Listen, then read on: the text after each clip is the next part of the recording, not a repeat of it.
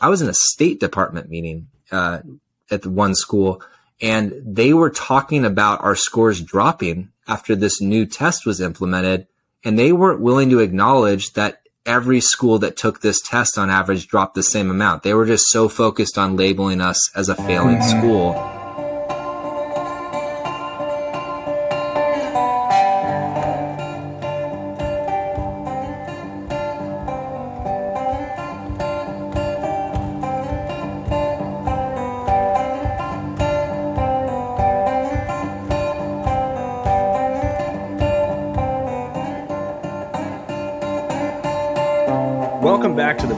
Copier, a conversation about teaching. My name is Jim Mayers. My name is Marcus Luther. Uh, so, before we get started, some reminders about the show. First, this is an independent and listener supported podcast. The goal of the show is to connect with a passionate and diverse group of educators to bring helpful analysis and collaboration to support folks in the classroom. Most importantly, the show is about saying thank you to all the teachers out there, past, present, and future, who understand their classroom practice through a lens of social justice and change. Nobody knows better than the folks who work in schools right now what's at stake for students and communities, and we want to just keep saying thank you and encourage you to keep up the good work. If this is your first time listening, welcome. We'd love to hear from you on social media at The Broken Copier, and you can subscribe to episodes and other writing at thebrokencopier.substack.com. If you'd like to support, we'd love for you to rate and review the podcast wherever you stream, or just text your friends a link to the episode uh, so they can tune as in as well. So with that, I'm going to turn over to Marcus to help us talk about everyone's favorite topic in the summertime: standardized test scores. Thanks, Jim. And we're really going to try and center this around what it's like as a teacher to receive these scores in the summer, kind of talking about our personal mindsets. Of course, we'll hit on testing overall and how it influences our classrooms and cultures, but uh, we really do want to make sure that we just kind of hold and center that emotional experience in the middle of the summer about what it's like to receive this email in a lot of cases that in some ways people see as defining your entire experience in the classroom, uh, which we don't necessarily agree with, but that's a real thing. Before we do all that, at summertime, we've been reading things probably more than we can during the school year. What's something that a book you've opened or something you've read uh, that really is, uh, I don't know, piqued your interest? Interest. So I think like a lot of people, I um, I'm I'm spending too much time on social media. I'll admit this. I read uh, so I read I read Twitter a lot. That's something that I've been reading. And just like articles and I, I just I need to get away from that. And it's like a brain thing. But I wanted to I wanted to mention that because I hope other people are in the same spot as well. And I just want to be reading better stuff uh, that's more um, calorie dense in terms of you know my brain. Um, but Aaron, a little while a little while ago, Aaron got me this book. Uh, it's called Friday Black by a new author.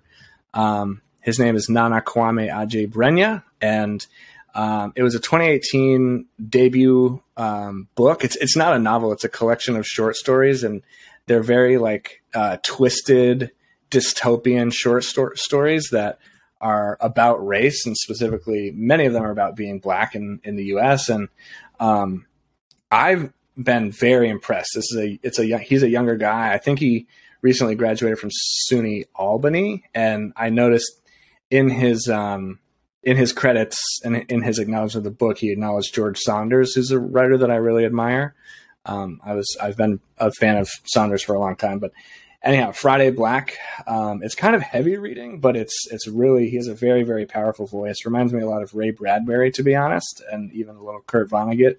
Um, but he's he's a very it's been a, it's been a very gripping read uh, so far this summer. How about you?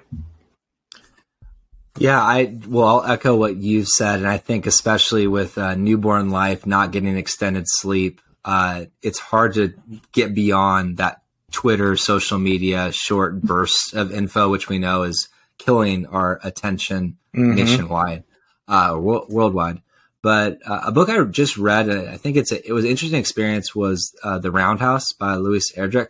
Uh, and this book was actually one that I wasn't enjoying. I think that question of do you get rid of a book? Do you stop halfway or do you push through so you can check off, I read X number of books? Yeah. And then I got to the end, and the end floored me in a really uh, poignant way, talking about how like justice can be sketchily applied, almost like justice is something you paint with, and the, the idea that it doesn't come across on the canvas of our world in an even way. I had one of the better closing lines of a novel I've experienced. So I guess I just throw it back to you. What do you do when you're you pick up a book, you commit to it? Is it good to sustain that commitment if you're halfway through and struggling? Because I was, but then I kept through it. I, I, I'm glad that I pushed through, but I definitely was struggling. Man, you're asking me this question at the wrong wrong time uh, because I just finished Infinite Jest like two months ago. um, and I am not going to admit on this podcast how long that book took me to read. Um, well, it was, I'll say it was over a year uh, because it was a it was a lot of like I would read for a couple months at a time. There was there was a spell, especially around the wedding when Aaron and I were getting married, when uh, we were in the midst of wedding planning and holidays. There was definitely like a three month spell when I just like didn't come back to the book. Um, for a while, but I definitely did. Um, I, I pushed through, and the ending of that book, uh, Kevin, if you're listening, I hope you are laughing at this because my friend Kevin um, is the one who has helped me uh, coach me through the book a little bit. But I would say I'm taking a very and I'm really trying to be intentional about picking up books that are like pretty short, like powerful page turners because Infinite Jest, I will say, was, and also like, I'm somewhat self conscious of being like a white dude on a podcast talking about reading Infinite Jest. Uh, there's a lot of uh, things we can unpack there, but I am I'm really glad I read it. I'll say that. Like it is an amazing work of fiction, um, and I it does make me read want to read, um, especially Ulysses, which is one that I haven't done done yet. Um, but it's it's not there's a it, it's a slog like it is like a major commitment and i think the the value that i found in that and like finally finishing it and i'll say like the last like 600 pages or so of the book were um not easy to get through but like a lot it was it was it's an incredibly it's it is one of the most intricate and incredible works of fiction that I've ever ever read in my life, but it's I feel like I'm just not the right person to ask because I'm I just did this uh like you, you know 8 plus month long commitment where I was just refusing to put the book down just because I wanted to get through it. Um and I did and I'm happy that I did, but I I don't know that I don't know. I, I, feel I feel that the answer should be yeah, like feel free to put the book down. Like nobody's giving you a grade. And honestly, my friend Kevin, I told him one time, uh, we met up one time and I was like, oh, I'm so, I'm like embarrassed with how long it's taking me to get through this book. And he was like, just like, no one's grading you. Just no one, no one cares about how long it's going to take you to read this book. Just read the book if you want and don't read it if you don't want and that was the thing, honestly, that that convinced me to read the book, so, or, or like that really pushed through. So, um, do you do you put books down? Do you do you get in that mindset or no? Well, I struggle with this question. I'm like recovering now because you named the two books that I have attempted to read, even writing dates of like, oh, I'm starting this again. I'm going to finish. Like in the front of my copy of Infinite Jest, there's multiple dates of when I started and failed. And then yep. you, of course, just follow through with Ulysses, the other text that I've not been able to mm-hmm. push through. I'm like 200 pages into each. This is like over a decade, so one year's nothing. It's it's uh, yeah. But I try. So my where I struggle with this is I think as much as I, I want to enjoy reading, I do. I do think of it also is like a muscle, especially in today's landscape with distractions and social oh, media. Yeah. And I like pushing through for the sake of building those muscles up. Yeah. In my own capacity and I try once a summer to pick a text that's kind of like a like a laundry list, something like I've wanted to read for a long time, but mm-hmm. I, I haven't, and I haven't started. I don't want to name a commitment now and then embarrass myself by not following through. Read some different books this summer, but I like to do one a summer because I do believe in pushing those muscles, but I don't think it's necessarily the best advice as a reader to push through Uh, but yeah, I struggle with this because I, I do think that there's virtue in the pushing through. I don't think a pushing through diet only Mhm. is going to be a healthy, happy because like reading should be happy, positive and thing. fun. Yeah, So- totally.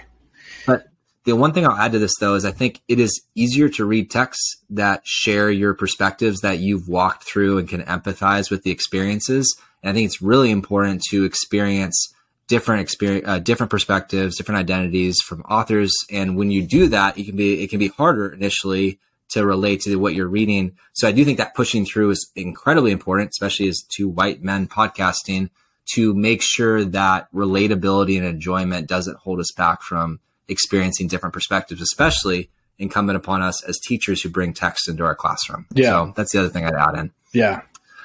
Yeah. You ready for a hard pivot? Uh, let's hard pivot to uh, something that's just as fun to talk about with of, like standardized test scores. Yeah, because it's kind of like this. Like we're in the middle of summer, we're reading, you're reading your Infinite Jest and enjoying it, hence the word jest. Mhm. Uh, and you get an email saying, "Oh, your AP scores are available." Scores that often people will look at and say, "You passed the test. You got a mm-hmm. proficient score if it's a different test." And you had a successful teaching experience with a student, or X number of students passed the test. It was a good year, and vice versa. I'll often, often people will say, if you didn't pass the test, if they didn't get their college credit, then that was a failure of a class for that student. That's the mindset a lot of people have, which puts immense pressure. You click a button and the results are in front of you. Uh, what's that like for you, Jim? Yeah, not it's not fun. Um, I think. Oh man, the first thing that I want to say, if there's any like new or younger teachers out there who just feel like immense pressure uh, around standardized testing, um, it's it's okay like to feel anxious and in even some cases to feel like a failure. Like those I think those feelings are very normal and very like very real for a lot of people, which is why it is incredibly important to know about all the different ways that you weren't a failure. You're not a failure. Like teaching is a hard job and and getting test results back like uh in my case this year like we don't you know the the numbers and the ways that college board reports data out are a little bit problematic so the percentage numbers don't make as as much sense but my students this year i will say like they did worse percentage wise in this year of, of a year of remote of in-person instruction than they did last year. It was it was almost exactly the same as remote instruction but it was like one or two points less. So am i to take that number and say oh well apparently i you know apparently I was a better teacher on Zoom. No, of course not. Like I know for sure that my students are much better prepared than they were uh, leaving my classroom. There's certainly many of them are not at the level that I would want them to be, to be quite honest. But like I know that the holistic view of the year, like the the muscle, we were just you know this the reading conversation I think does connect here in terms of long term mindsets and habits because as a teacher your habits around reading and writing are something that i'm always looking to develop and i that's clearly not related uh, or clearly doesn't show up in the ap testing scores.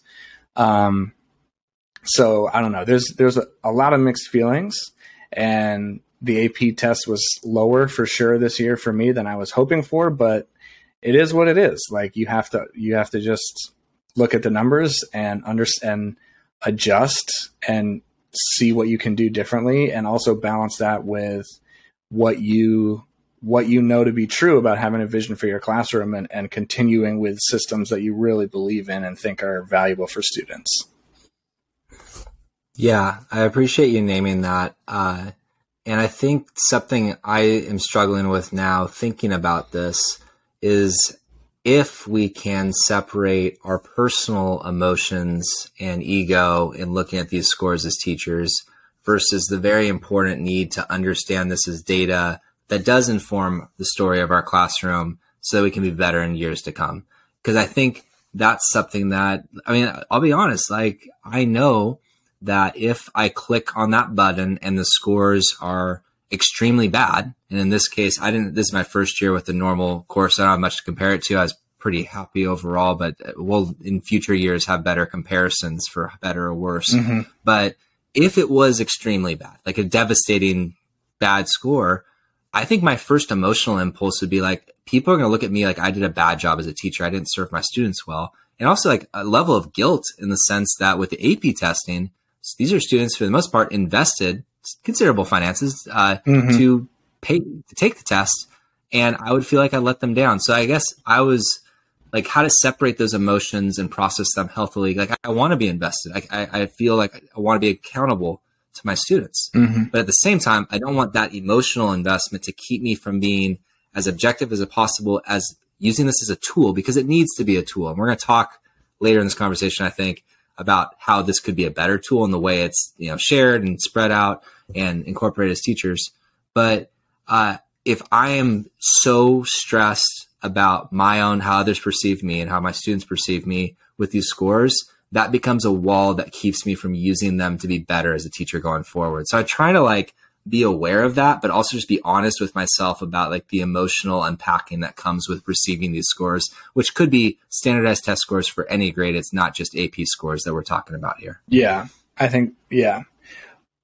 One example that I am thinking about right now is, you know, there's a lot of comparative analysis. So the College Board, they'll give you like the global pass rate, and then they'll give you, which is everyone, uh, everyone who took that particular test that year. For those people, you know, if you don't teach AP, but you have a global pass rate, you have a state pass rate, and then you have like your group pass rate. Those are like the three top line numbers that are reported by the College Board.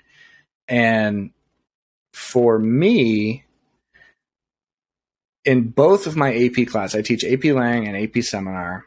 This year I taught three Lang and one seminar. Next year it's going to be two and two uh, for both of them, the Massachusetts pass rate was was about eighty percent, um, and in my which is high, yeah, it's a kind of a high number.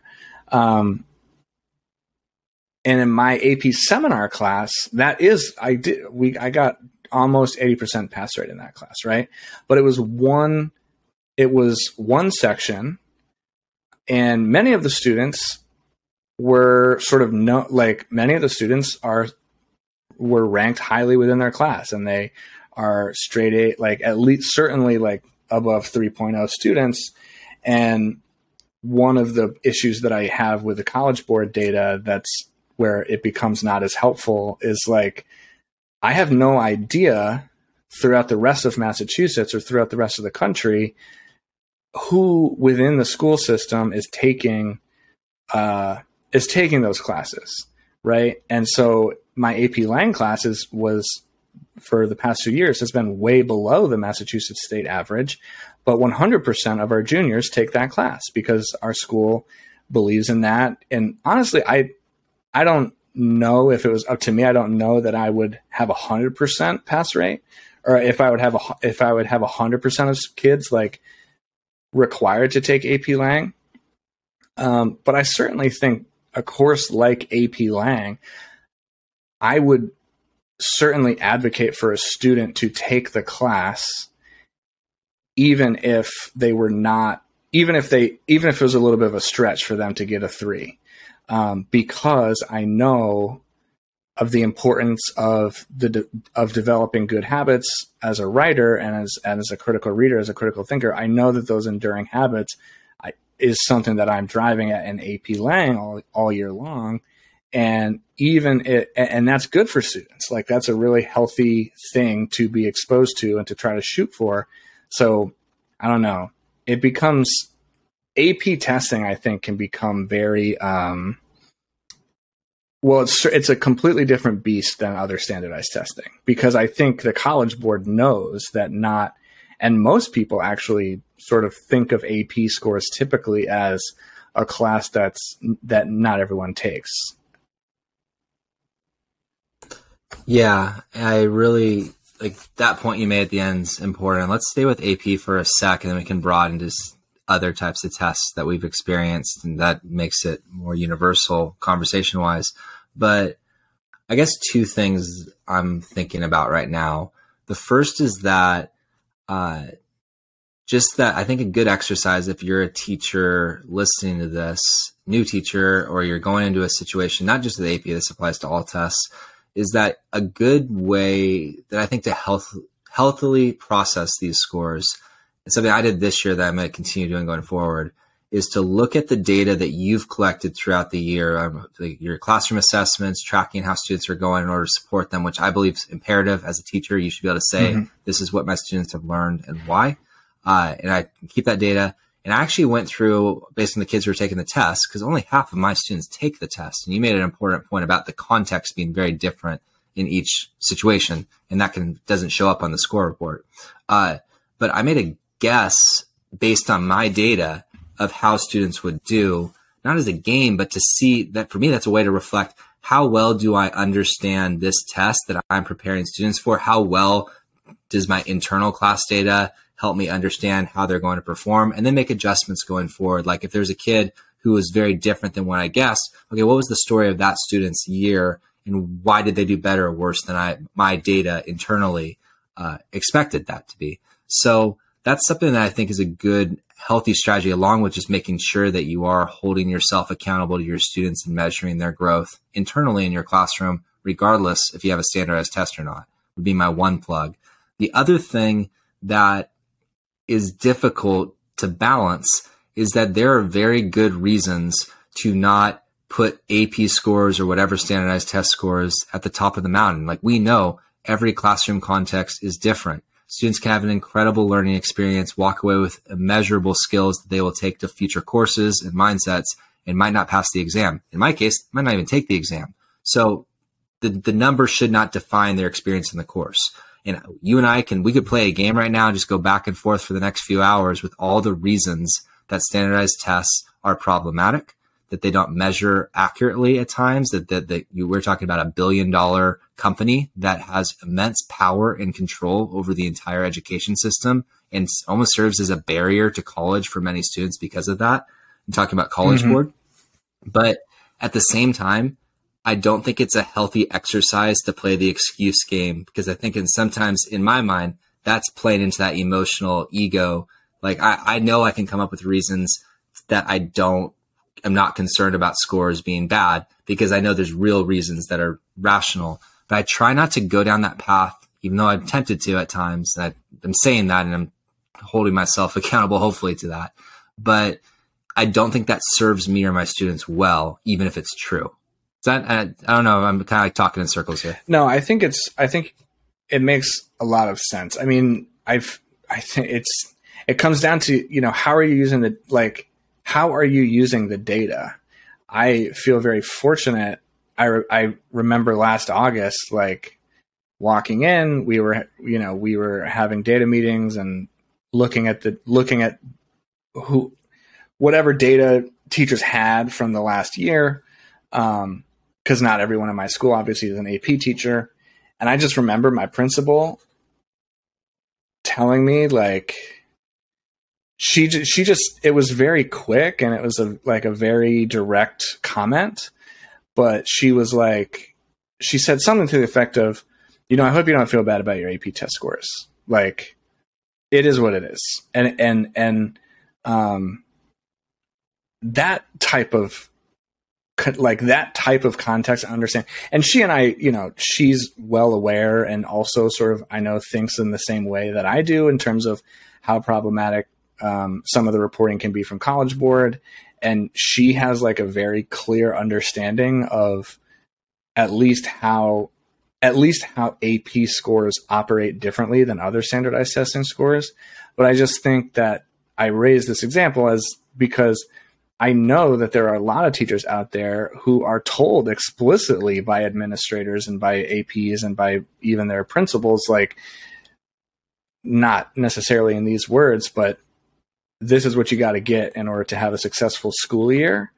And I think I'm thankful and fortunate to work in a place that I know that my my instructional leadership team like they do have a really clear understanding of that and they they look at a teacher's performance much more holistically than you know well did you get an 80% pass rate or not um, and i think that's just a very critical point both as a teacher uh, to understand the context of the testing and also just what type of leadership you're uh, what type of leadership environment you're in and how what is the school culture around standardized testing? Like those are really critical questions to ask.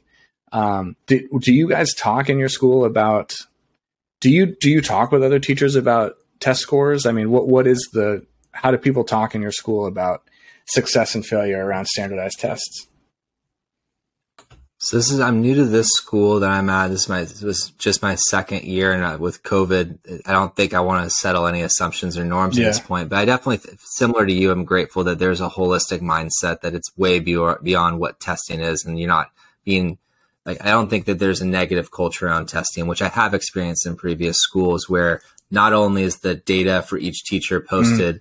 in front of everyone to see, but a lot of times it's uh, talked about inaccurately or uh, not com- not with all the context that's needed. And I'm very grateful to be in a school that has that positive culture and values that align with where I'm at. So uh, that's very nice to say that. But I also know that a lot of teachers aren't in that situation. So I think maybe we should kind of check ourselves a little bit about what it's like to be listening to this conversation, mm. even between the two of us, where we have the space to process these in a, in a healthier way. Where, like, I've been in schools where there's immense pressure put on teachers, as you noted, uh, and not fairly. Like where the like I've seen people present data with that's completely almost inaccurate. Mm-hmm. where like, like, for instance, uh, an example, Arkansas early in my career switched from a much more accessible test to a proficient score early to what we call the PARCC oh, test. yeah, I remember the PARCC and test. like nationwide, when states switched over to the PARCC test, the scores dropped by like 40 to 50% proficiency rates on most assessments initially. And that wasn't acknowledged. I was in a State Department meeting uh, at one school, and they were talking about our scores dropping after this new test was implemented, and they weren't willing to acknowledge that every school that took this test on average dropped the same amount. They were just so focused on labeling us as a failing mm-hmm. school. Uh, and I think that's the type of example of where it's probably really hard to hear us talking about processing these without ego and being really p- focused on learning right. from the data. If you are in a context right now where you're not given the space and credibility to do that in a healthy fashion that serves your students rather than punishes them and punishes you as a teacher in serving them, uh, I'm guessing this is probably hard to hit, uh, listen to. So I just wanted to acknowledge that in case that's where you're at because that is a real situation that is pervasive in education. Yeah, for sure. I think um, the the clarity of vision around um, uh, like where the instruction is i don't know i feel some i feel deflated like i i just i do feel deflated in these conversations and i think that it is just so I think you said the word accountability earlier. Like, because I do feel accountable to the students, and I really want them to get these high scores. Um, and it can be it can be deflating. It can be very deflating when it doesn't when it doesn't pan out. And so, um, I want I wanted to mention I was introduced in my grad program um, to this idea of Campbell's Law, which has been, if you're in education, maybe you've heard of it, because I know that a lot of people, it's commonly used uh, to talk about like unintended consequences of standardized testing, especially in education. Um, but I read about this in grad school and basically have always, always thought about it since uh, in any standardized testing conversation. Um, so Campbell's Law in 1976, um, it, in the in the 70s is kind of when uh, Donald T. Campbell, who was a social scientist and who wrote about research methodology, he wrote that uh, the more any quantitative social indicator is used for social decision making, the more subject it will be to corruption pressures, and the more apt it will be to distort and corrupt the social processes that it is intended to monitor. Um, and you know, the idea behind this is like the act of measuring something.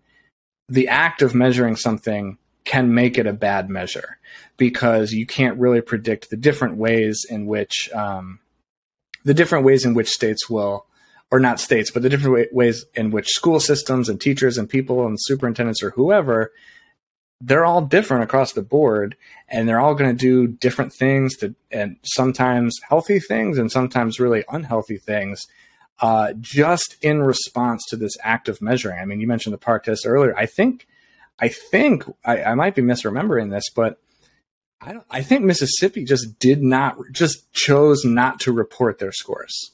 I, I think that, that that when PARCC was implemented, I don't know if Mississippi took they were across the river, but I think that first year it came out when all those scores dropped with PARCC across the states, like Mississippi just literally did not share out the scores. Um, I hope I'm correct in that. It's been a long time, and so maybe I'm misremembering it. But it's just it just goes to show that like things are. It's been so hard as a teacher over for me over the past 10 years because I've seen so many different iterations of standardized testing in the first place that I mean they become it just becomes white noise and like why why are you be being punitive towards teachers because of something that you know any statistician or economist or someone who studies this stuff for real will tell you like it's really hard to measure. It's hard to draw conclusions based on this data sometimes. Yeah, and I think when you get to the why and going back to Campbell's law, you have states doubling down on the results of these tests, knowing that they're problematic tests at times, uh, where you're grading schools based on their performance, and then you're funding schools, or you're giving students the waivers to leave the school district. The district I was at, where they were mailed, despite this current year's scores were high enough to raise it out of failing status. Before those scores were released, they mailed a letter to everyone in the district saying this is a failing school based on past year's scores, and you have the ability to transfer outside of that district. Imagine what that does to a community. Uh, you think about schools that market themselves, and this is where, as much as I get how the idea of competition from the business world is uh, tempting for education, if you have schools marketing themselves saying, oh, we're X number of proficiency or we're this uh, caliber of school based on our test results, you're now married to those results. And in that school, then, let's say you're in a school that has a good year test results, and then you have go out and market it all over the community, to try to recruit students to your school, uh, brand yourself. You're now beholden to that brand, which is beholden to a flawed data metric. And a lot of times, and then that puts immense pressure on the teachers and the students themselves and really takes what could be a healthy data set. Like in a perfect world, you get this data and it helps you understand your students' learning. You transfer that back to students. That's like this is why we we've talked about these tests really should be earlier yeah. in the year where we get the results as teachers and then can use them as feedback to help our students learn. Because the goal of education should be about learning. And when you have testing at the end of the year, results delivered in summer, when you're no longer hmm. working mm. with those students, almost in every case, it's not about learning anymore. And I think that is where the deflation mm-hmm. comes from uh, in thinking about how these tests get in the way of learning far more than they help enhance learning. And that's where I struggle a lot uh, because I do, like, honestly, I have heard people criticize standardized testing. And then I ask them, well, how do you know what your students are learning in the classroom? And they, they don't have a great answer. And I think it is our responsibility as teachers to have that. And I think part of the story can be a standardized test. Like I'm open in a better world to using these as a way of assessing myself as a teacher to understand how I can do better. But we're not in that world, and there are systems that have been implemented and are now being exacerbated that make it that much yeah. more damaging. And it just, it, it, you're right. It is I don't want to be like hopeless two podcasts in a row, but it is a really frustrating situation around standardized testing in terms of what it does to teachers, what it does to schools and communities and students themselves. What are some ways or recommendations that you would have? Like, how do you talk about the AP test? I mean, I know that the AP test is kind of a little bit different, but it's it's a standardized test, and I think how do you how do you frame the the test to your students in a way that you think is healthy and productive and how do you talk about it with them? Yeah. So in my situation where students are opting in or out and it's typically about 50-50 50% of the students taking it and 50% of the students not taking it uh, which is a, quite an environment to be in uh, one i just be as completely honest as possible like this is what this test offers in terms of end results this is how the test is scored we're going to do these measures earlier in the year just so you can kind of know where you would be and anticipate that. Uh, because you have to decide in November. And the reason, if you're AP, make people decide early, collect their money so that they don't get it back. Oh my goodness! It's all money Yeah. related. It's so again infuriated that a billion dollar company takes advantage of students by making them opt into the test as early as they, They do. said it. uh, and or not. That was a change that they made only a couple years ago, and it was because they said that the students would do better. Like, come on, we like everyone knows you're just It, it's it's Yeah. not money. Yeah, this is a yeah. Talk Yeah. about nonprofit, right? Uh, but in general, so I, I'm very open with them about that. I talk about. Uh, I'm very willing to say like these are flawed measures. Anytime you're assessing anything with multiple choice, it's not a great measurement of learning. It's just a cheaper, more efficient way for a testing company to grade things quicker, as opposed to essays, open responses, things such as that. Uh, and then I also acknowledge to them my tension. And I think this is really something I've leaned on the latter half of my career so far is I try to point out the paradoxes to my students that I'm in as a teacher, such as I know that many students in my class are very vested in this test and the outcomes it can provide them. And I, it is my job to be accountable to them.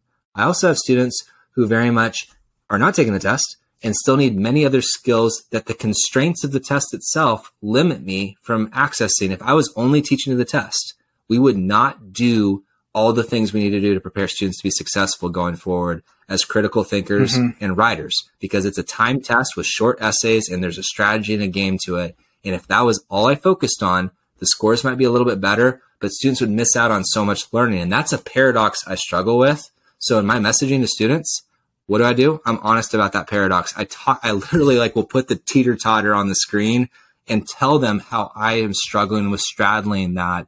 And I try to also get their feedback in terms of what do they think? Where are they at? I put their feedback on the board as we've talked about in this podcast before. And I really try as much as possible to be honest with them about where I'm at, what I'm struggling with, and better to, and trying to serve them in a diverse group of students, right? They all want different things in that space. But I think at this point, I fall back on honesty as the best Yeah. path forward. and I think it's I think there's a conversation about like well, it's not especially as the kids get older, right? And as they're in high school, like there's a conversation to be had like what do you want from the AP test? Like what is the AP if you are going to take an AP test, what's it going to tell you? Um, why is it valuable to you? and some of them may say, well, it's not valuable to me. And then you have that conversation. But I, th- I think so often there can be just like, um, especially like in middle schools, especially in middle schools, but perhaps even earlier, like just this assumption that success on the test equals success in the class. And that can be a, a very challenging uh, environment for a kid to be in. So I appreciate like, yeah, that you give students the opportunity to a opt out of taking the, the test itself, and b like, I don't know, being honest about and understand. And also, I come back to this idea of like continually communicating over time the vision for what this. Because if the students know that you have a clear vision for the class, and if the students know that you have been working towards specific goals, like students know if they're getting better or not in your class, right? Um, regardless of what, like if they're scoring, if they're scoring ones on an AP essay rubric consistently, and then they're moving into a two and three by the time they take the test, well, maybe they're not, maybe that's not good enough to earn the three or the four on the AP test but it's still growth. It's still an important growth metric for them, and it's something that they can like carry carry with and and and be proud of. Yeah, and I think the other advice to go with this for teachers listening, uh, particularly newer teachers, is that a healthy way I try to respond to that paradox is that I feel like it adds accountability for me to have a really clear vision of what other things beyond the test itself I want to students get better at and naming that vision. Like I, I do a vision statement personally and reflecting on the school year beforehand. Here are the things I want students to gain at and become better at and have be, these statements will be true for them by the end of the year. I communicate that to students throughout the year. And look, I'll be honest, as much as it was fun to see a lot of positive scores uh, in the summer results, it means a lot more when I get the yeah. random emails saying, thank you for helping me yeah. be a better writer. Like those, and I think, and we did things like we went beyond what was on the scope of the test itself. We had seminar conversation. Like think about that. Are there any discussions or conversations on a standardized mm-hmm. test? No. Does that mean you should eliminate conversations and seminar discussions from right. your classroom? Of course not. But someone could look at your classroom and say you're wasting time with this enriching critical discussion on this immensely important topic because you're not doing multiple choice yeah. practice for the test. Of course, you and yeah. I rebuke that, but that's the bind that these tests and the systems that amplify the tests put teachers in. Not to mention what happens. I, I have fear for younger students who've grown, you know, for, let me just ask this question. When you were growing up, not like senior year AP classes, but when you were younger, what what were standardized tests anything for you? That no, you they were. Um, the school I loved them because it, the school was basically like they were pretty flexible. It was kind of like a little detour from school. And the teachers, I mean, it was obviously a long time ago, but I just remember like the day before the standardized test, our teacher was like, "All right, for the next three days, I'm thinking of uh, my my English and history classes for sure." But our teachers would say, "You know, FYI, the next three days, we're gonna, you know, we're gonna pause whatever unit we're in right now, and for the next three days, we're gonna do these testing." Uh, because, and I'm sure she gave me a her name was Mrs. Gagan. I'm sure she gave me like a very seventh and eighth grade friendly way of thinking about it, but she was like, look, we're going to take this test. This compares you to other uh, students in New Hampshire, and it, it, you shouldn't worry about it. Just do your best and answer the questions, and you'll be fine. And it was, I mean, for me, I remember them, I viewed them as easy, especially, I, I, I definitely remember in high school, I've, everyone viewed them as like, almost a day off of school because the testing was was the teachers just weren't the teachers were extremely confident for sure in their instruction. Um, but also just like they kind of thought the tests it, from my perspective as a student which i'm sure is probably not the same as what it actually was in the in the teachers meetings and the admin meetings and stuff but I just kind of thought that the teachers thought the tests themselves were, if not a joke, like certainly just like an annoying distraction that like they had to kind of get rid of. Um, and now I know in New Hampshire, even the, the game has changed. Like they, it's like, um, it's, it's different. Like it's way different. It's way more serious. Um, I think the tests have probably gotten more difficult over time, but when yeah, I remember being in school, the testing days were just like easy days, and and you kind of you know you showed up, you took this little test, and then you they weren't they were they were nice because you basically got a break from school for the rest of the afternoon afternoon. Yeah, and certainly I think uh, my story is similar growing up uh, at the same time period. That teachers never seem to feel as if the results of these tests, which were not very frequent, also it wasn't even every year, where at least for our case, uh, they didn't define who they were as teachers in the yeah. story of the classroom. And I think the more common story right now is that you have states in our country, in some ways, that says these tests are incredibly important. Look at all the learning loss articles that the BS stuff going around lately. And then what happens is you have states that say, okay, we're going to grade your school based on this. We might yeah, fund I your mean, school based on this. So teachers, this test is really important. So what do teachers feel a burden to do? Because teachers, mm-hmm. and I, I mm-hmm. remember feeling this, you get worried that students aren't going to take this seriously because a lot of times these results, especially for younger students, they're not going to mm-hmm. affect the student's grade. And the students know this the older they get. So what do teachers and schools do? You take a message to your students and say, this is really important and you try to up the urgency around a test that quite honestly is not urgent to them. It's just a measure of their learning, but it's urgent to everyone, everything around them, the teachers and how they're scored, the administration and how it's viewed, the school and the community itself. And you put immense pressure on students and one, increased anxiety around testing has been up and going up as of late. But two, you make learning about the test score. And a lot of these same people doing this, I think most people are doing it because they feel pressured to, not because they think this is the right thing to do. But you are these same people, if you ask them, what should students care about? Oh, they shouldn't care about what their grade or test score. They should care about what they learn. But that's not the message our system mm-hmm. is sending students. And look, I mean, Google schools, that front page, whether it's a public school or a charter school, and says there's achievement yeah. data, top line number. This is how we define ourselves as a school. How can anything other than students taking that message and internalizing of this is how I define myself as a student? That's the logical outcome. That what we're seeing is what we would expect if someone took a step back and looked at the whole picture we're coaching students to believe these tests mm-hmm. are the end all be all. And we're treating teachers like they are. Like, why wouldn't a, that be the outcome? A quick little story about that. Um, I don't offer this anecdote up in criticism because the teacher who I'm going to um, refer to here, she she was an amazing teacher, is an amazing teacher. Um, I taught eighth grade. I taught uh, my school in Montreal. We moved to a project based learning model, and so in um, as part of our eighth grade curriculum, we designed a project based interdisciplinary social studies and ELA curriculum. And part of that assessment, social studies at the time, was not uh, was not an eighth grade test, but there was I uh, it, I think it was PARCC actually. Um, there was an eighth grade state mandated grade level test for English that was a part of the the curriculum that we sort of planned around.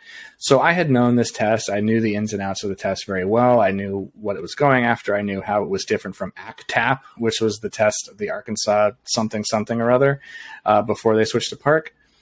But I knew I knew what PARCC was. I knew what the standards were going after. I understood how the test worked, and so I was able all year long to design and implement certain routines that were like each time part of the different ways in which the students would write essays. Uh, and obviously, the idea is to like structure and vertically align your curriculum to you know prepare them for this bar but i wasn't and i made an intentional effort to especially because it was an interdisciplinary course the unit tests and the project products that the kids were going after all year like I, I wasn't talking about the test, right? Like I wasn't saying, oh, we're going to do X, Y, and Z because in May you're going to have to take this test. Like that wasn't that wasn't really part of the language of the class.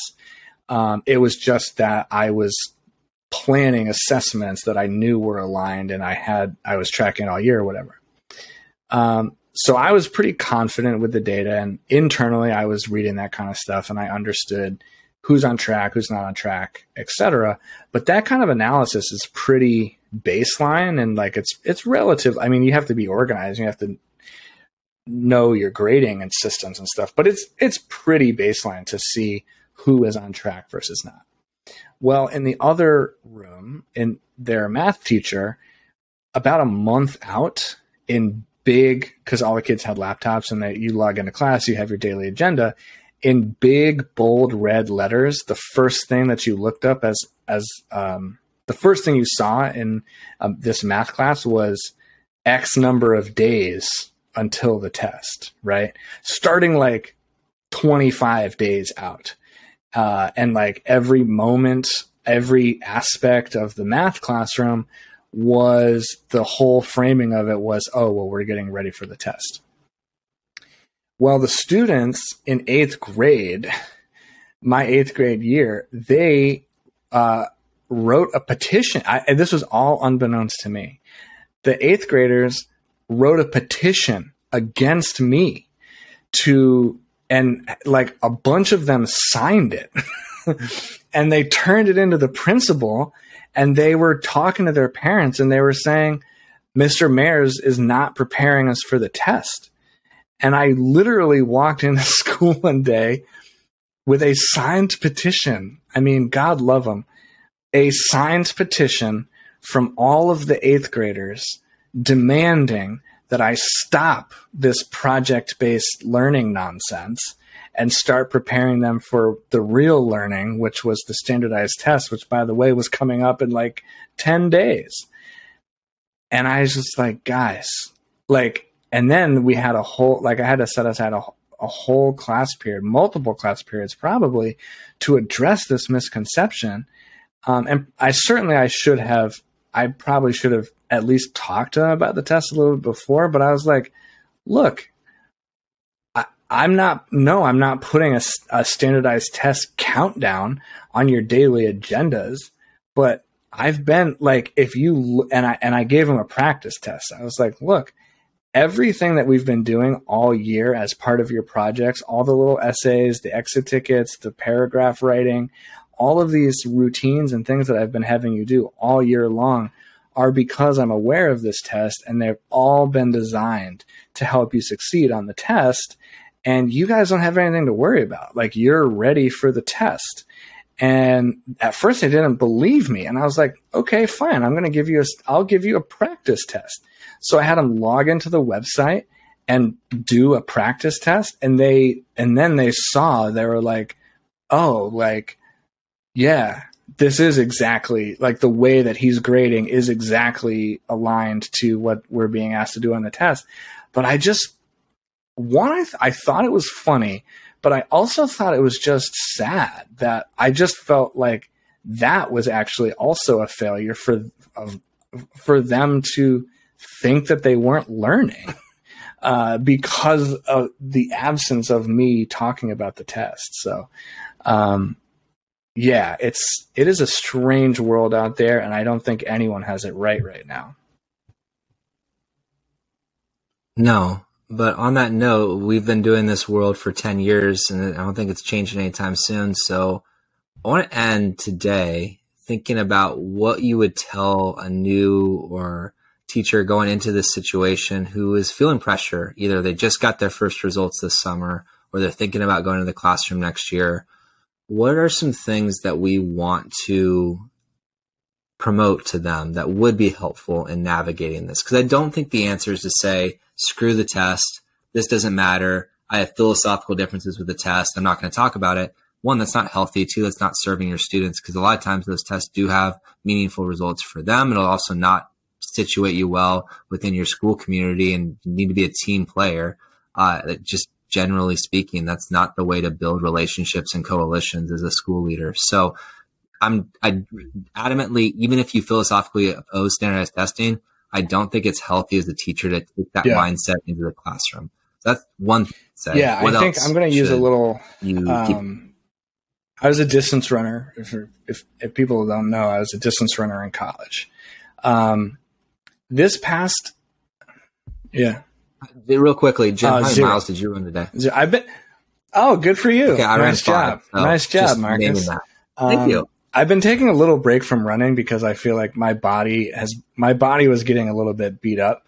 Um, so I'm gonna I'm planning to get back into it, but I've been uh, mostly honestly this summer focusing on like the time constraints of run the time as i'm sure you know as a parent too like it's really a time thing. And anyhow we can talk about running on another pod but i was a distance runner in college okay? When i was in college i was running anywhere between 60 and 80 miles a week. Not only was it and that's i'm not trying to brag but it, it is what it is. Like that, it was a full time college athlete, three sports or whatever. But I was running an incredible volume, and I was in the weight room three times a week. Right.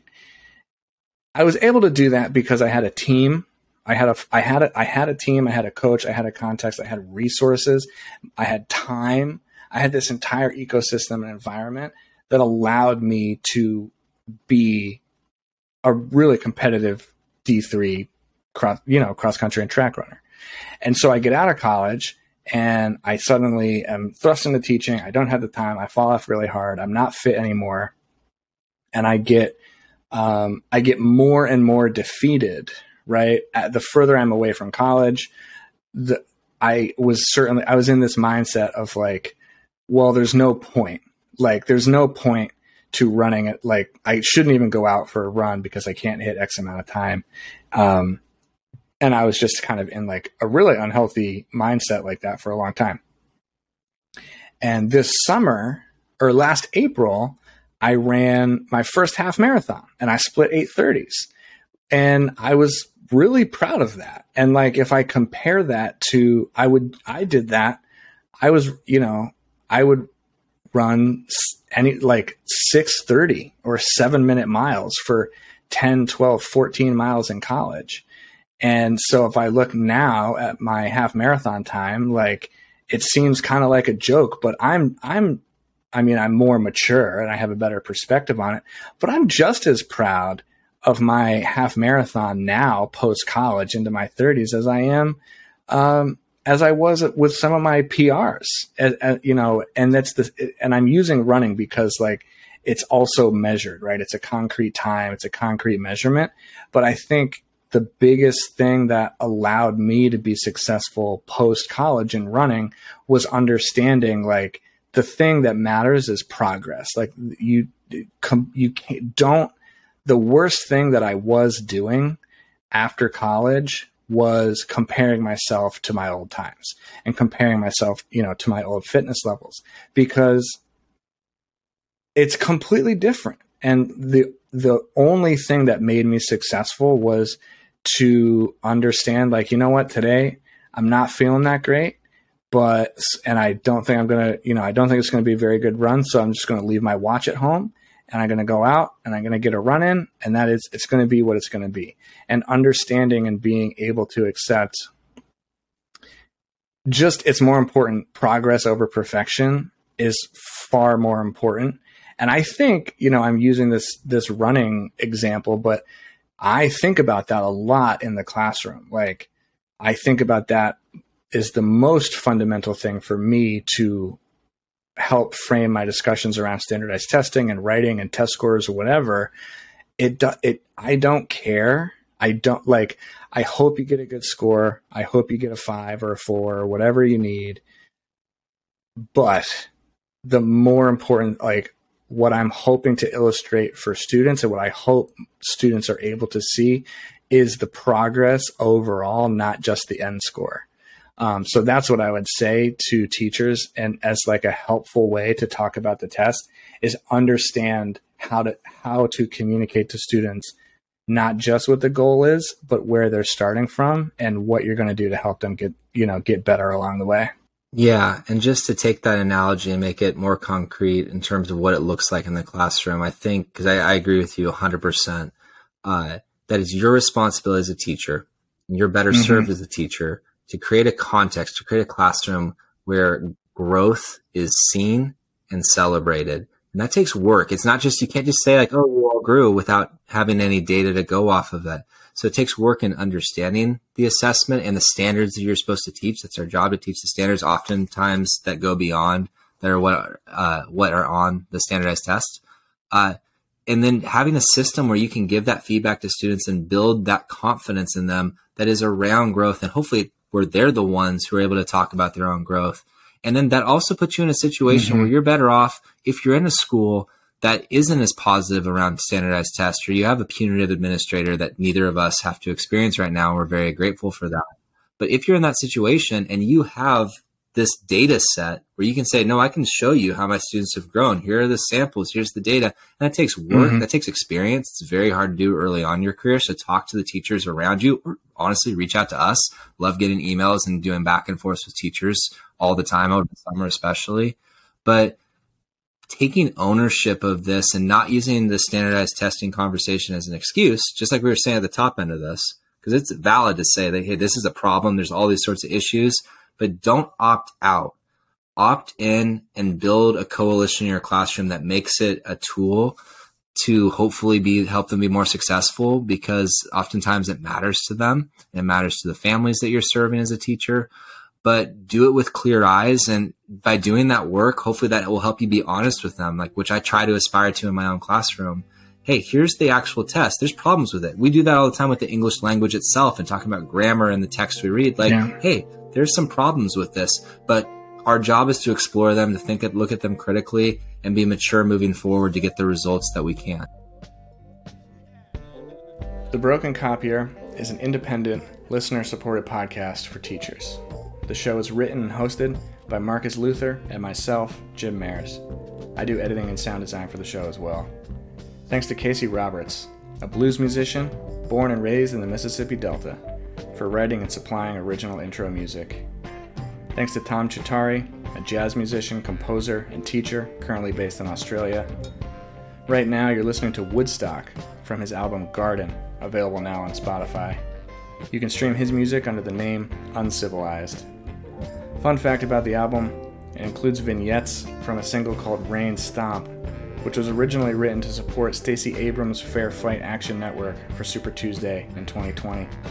Check out all his work at guitaruncivilized.com and uncivilizedtom.com, where you can sign up for guitar lessons on Zoom, just like I do. Links are in the show notes. Thanks very much to my sister, Courtney Milavec, for the graphic design you see on our social media and episode posts. Thanks to Brandon Piasecki for helping to get this project off the ground. The goal of the show is to connect with a passionate, diverse group of educators, bring helpful analysis and collaboration, and celebrate everyone doing the hard work in the classroom. We hope to connect and direct time, resources, and energy towards concrete efforts that will improve student outcomes, especially in marginalized and underserved communities. We are not the only ones doing this. We want to honor and say thank you to the many educators out there, past, present, and future, who already understand their classroom practice through a lens of social justice and change. We'd love to connect with you, hear about what you're doing, and give you a space to share your work. If you want to support the show, you can help us grow and connect for free. Reach out on social media at The Broken Copier, text an episode link to your friends in education, or even share an episode to your own social media feeds. You can email thoughts, feedback, and ideas to The Broken Copier at substack.com. You can also read other essays and thoughts on teaching and learning at thebrokencopier.substack.com, where we publish all of our episodes available wherever you get your podcasts. Thanks for listening.